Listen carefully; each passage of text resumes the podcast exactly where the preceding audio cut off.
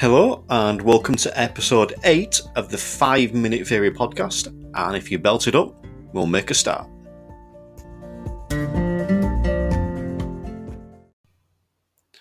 I'm Terry Cook of TC Drive, and I'll be your host as always. Now, you may notice today's show is a little bit longer than usual. That's because we're going a bit more in depth in this special bonus episode, all about what you can do to prepare for when lessons return.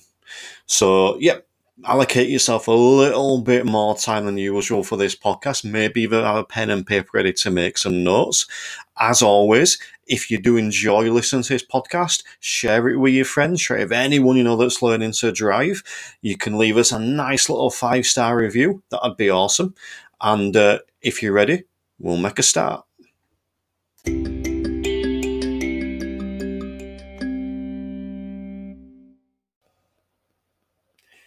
So, April the 12th should be the day you all have penciled in your diaries as lessons and theory tests resuming. Now, we will get a definite answer on this on the 5th of April, or at least that's when old Boris is doing his review. So, we should find out around about the 5th or the 6th whether they are actually commencing on the 12th. However, it's looking more and more likely that they are. So, what we can do now is start preparing to come back on the road. So let's start look at some key things that we can do to get ready for the return to lessons. So first of all, what you want to be considering is do you want to come back straight away? You know, let's be honest, we are in the middle of a global pandemic. People's health and mental health have taken a massive hit over the past year to 18 months, I suppose. So you need to consider is this right for me now? Should I be coming back now? Or should I leave it for five, six weeks, whatever works for you? Almost wait for the dust to settle a little bit. Let let things fall into place. Give yourself a bit of breathing room. If that's you, great. That it's brilliant that you're taking ownership of your own feelings and your own almost mental well-being. Contact your instructor and tell them, look, I don't want to come back until May, June, July, whatever you decide, and explain your reasoning. That's your prerogative. You don't have to come back straight away. However, if you decide, no, I'm, I'm ready to go and I want to come back, again, contact your instructor. Message them today and just say, look, I know you're going to be busy, but I do want to come back when lessons resume. Can we look at penciling something in? So that'll be my first suggestion following on from that, has your availability changed? So previously, your availability might have been, for example, evenings after 6 p.m. You may have worked all week, um, or you may not want to do weekends, whatever. It might be evenings after 6 p.m. Whereas now, you might be working from home and your boss may be a bit more accommodating. So you may be able to do lessons anytime. Again, let your instructor know.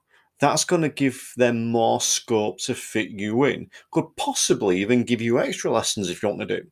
So, when you've made your decision about whether to come back or not, think about your availability. You may not know it yet, and that's fine. But again, communicate with your instructor.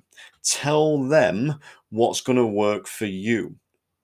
And even if you don't know your availability, tell them, you know, I'll find out my availability whatever day. Until then, I don't know. That's fine. The next thing you want to think about is the theory, the theory test. I advise everyone to check the date on their theory test and see when it expires. We've basically taken a year out of your driving. There are people's theory tests are expiring, and obviously, once it's expired, you need to take it again. You can no longer do the practical test. You need to take your theory test again. So check that date, see if you're going to need to rebook it, or see if you think you'll be able to get a practical test in time. Again, if you have any doubts over this, contact your instructor. So yeah, check that theory test expiry date. Now, speaking of the theory, this is a big one. That's the easiest thing you can practice to come back to lessons, and it will help. So, before I give you tips on practicing, let me put across why that will help. Think of it this way you've potentially had 10 lessons in the last year. Well, if you're coming back to lessons now, you're going to be very, very physically rusty. But there's no reason why you need to be mentally rusty you can go away and practice. You can come back having an, an excellent knowledge of signs or road markings or just the general rules of the road. Think about when you're driving on lessons or when you're driving uh, with your parents, or even if you're in the passenger seat, the number of times you think you don't know something. Well, if you can reduce that down, that's going to put you in a much better position. Also, having more knowledge is going to increase your confidence for when you come back. And I'm going to give one example now a blue sign. So, a blue circle 30 sign. Think about if you know what that means a blue circle sign that says 30. It means the minimum speed limit is 30, not the maximum. The minimum speed limit is 30. Now, if you don't know that, you're potentially going to be doing 25 in that zone. I recently asked my wife what she would do if she saw that sign, and she said, slow down. I asked what if there was a police car behind her. She said she'd probably do about 25 to make sure she wasn't getting pulled. Clearly, that's the wrong thing to do. So, by swatting up now, it's going to put you in a much stronger position when you come back both for your practical test and obviously for your theory test. So, some of the big things we can do to practice that theory. First of all, you're listening to this podcast, so really smart choice there.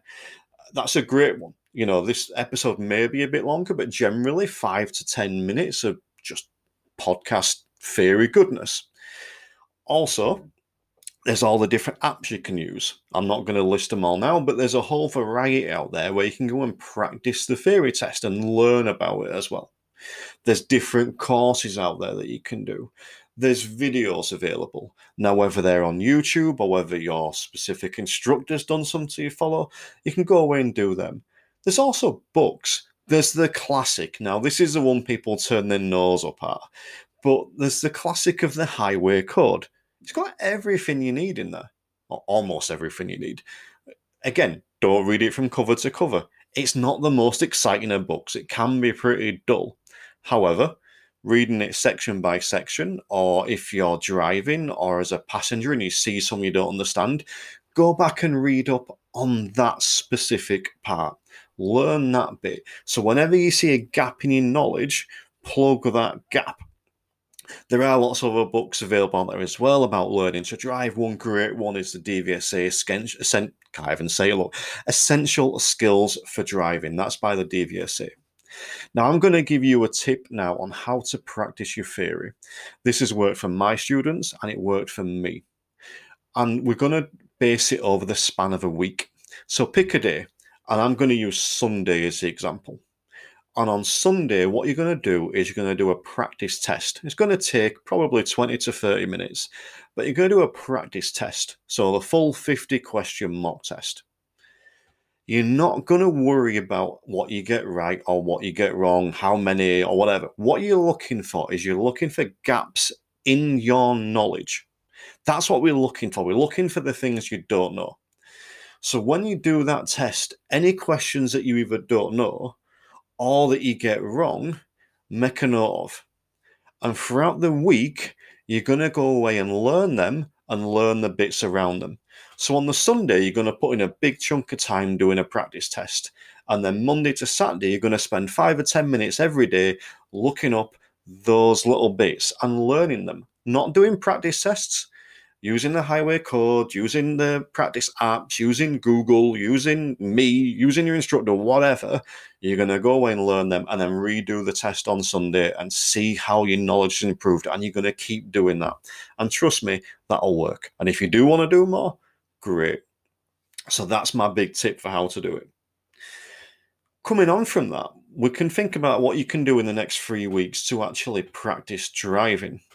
Now, if you're lucky enough to be able to practice with parents or friends or anyone like that, you're not actually allowed to go and do a practice drive. You're not allowed to go and do a driving lesson. But what you are allowed to do is drive to the shops. So if you're doing a regular shop to Morrisons or you know other supermarkets are available, if you're doing a regular supermarket shop, you're allowed to drive there as long as you're supervised. Yeah. So you could drive your parents there and then drive back. So you're still getting your practice in. You could even take a slightly longer route or a different route each time. Again, you may not be able to do that. What you might be able to do is you might be able to sit in a car. Now, if you can sit in a car, what you can do is you can familiarize yourself with the car again so you can practice the cockpit or you can look at where all the controls are. You could you know maybe even turn the engine on and have a little play with finding biting point. You can practice that side of it. Get back in the car again. Now again you may not even be lucky enough to be able to do that. Now this is a slightly um, controversial one but again it does work and it's the visualization technique. So instead of sitting in a car what you could do is you could sit on your bed or a chair or just find somewhere where you're alone and close your eyes and imagine that you're sat in a car. Visualize it and put yourself physically in that position. So grab the wheel, pretend to grab the wheel, pretend to change gears, put your feet where the pedals will be. Now, it might sound silly, but what you're doing is you're training your brain and your body to, to build up that muscle memory. And by repeating that process over and over in your brain, you're making it become second nature, even if you're not actually doing it. Now, obviously, it's better to do in a car. That's clear. But if you don't have a car, that's the best backup we've got. And again, I'm going to repeat this one, but watching some videos. Now, be careful of what videos you watch. There are some dodgy ones out there and there are some older ones that give inaccurate information. So again, maybe contact your driving instructor and ask if there's any videos that they can recommend. The other thing to think about is road conditions. And if you can give this some consideration, it's going to help you come back in the right frame of mind. Because think about the people that are currently driving on the road and think about how quiet the roads are currently. They're very quiet. Well, potentially from the 12th of April, the volume of traffic on the road is going to take quite a jump up. So the people driving around on the road now with hardly any traffic, that's what they're used to. And all of a sudden, that's going to change. Now, do you trust the people on the road currently to adapt to their driving?